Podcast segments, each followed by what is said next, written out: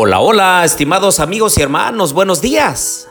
Me da gusto saludarlos en esta mañana de lunes, una mañana agradable, una mañana en la cual están por intervenir a una joven, Hilda Torres.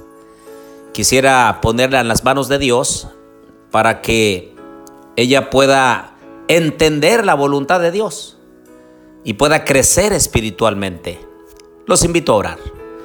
Querido Dios y bondadoso Padre, en esta mañana, Señor, estamos muy agradecidos contigo, gozosos. Queremos pedirte, Señor, que estés a nuestro lado, que nos ayudes en nuestra vida personal, familiar. Enséñanos a través de tu palabra en esta hora, Señor, lo pedimos en Jesús. Amén. Bien, les doy la bienvenida a nuestro estudio y reflexión de la Santa Palabra de Dios. Les habla su amigo y hermano Marcelo Ordóñez desde el puerto de Veracruz, México. Abran por favor su Biblia conmigo en Tercera de Juan, versículo 2. Amado, ruego que seas prosperado en todo, así como prospera tu alma, y que tengas buena salud. Ese es el deseo de Dios, queridos amigos y hermanos.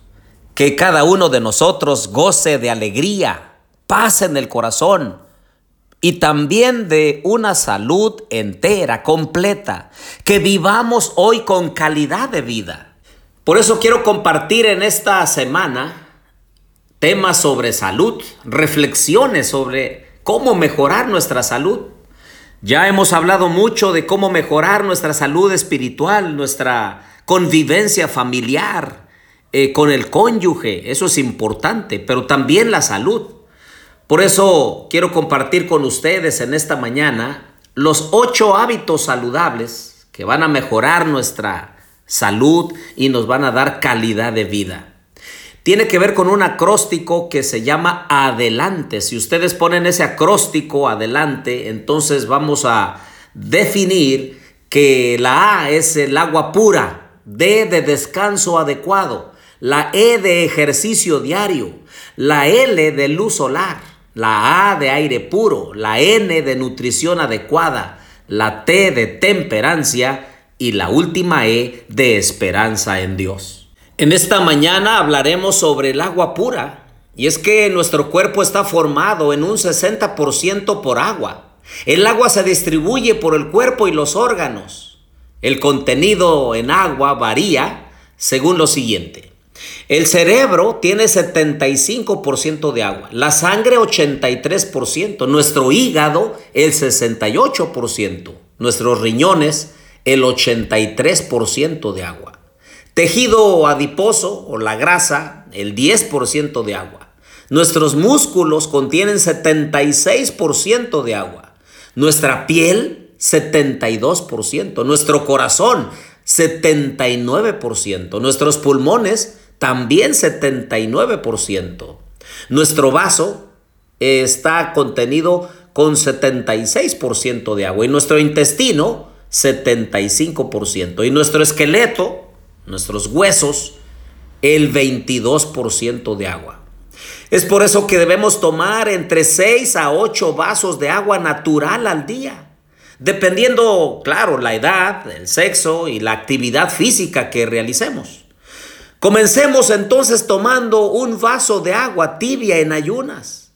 Le puedes agregar un medio limón para volverla más alcalina y más agradable al paladar. Pero lo más importante es que estemos consumiendo el agua porque el agua es vida. Ya vimos que la mayoría de nuestros órganos necesitan una gran cantidad de agua.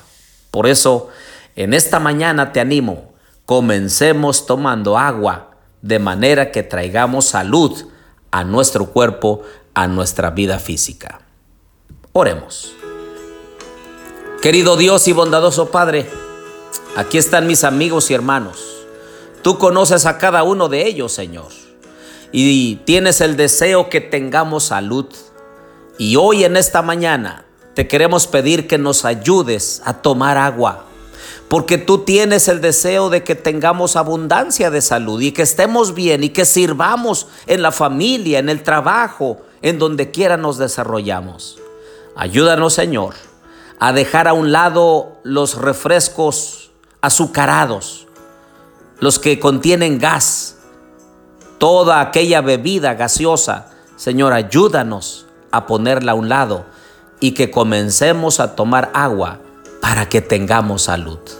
Alabado y glorificado sea tu nombre. Acompáñanos en este día, porque te lo pedimos todo en el nombre de Jesús. Amén.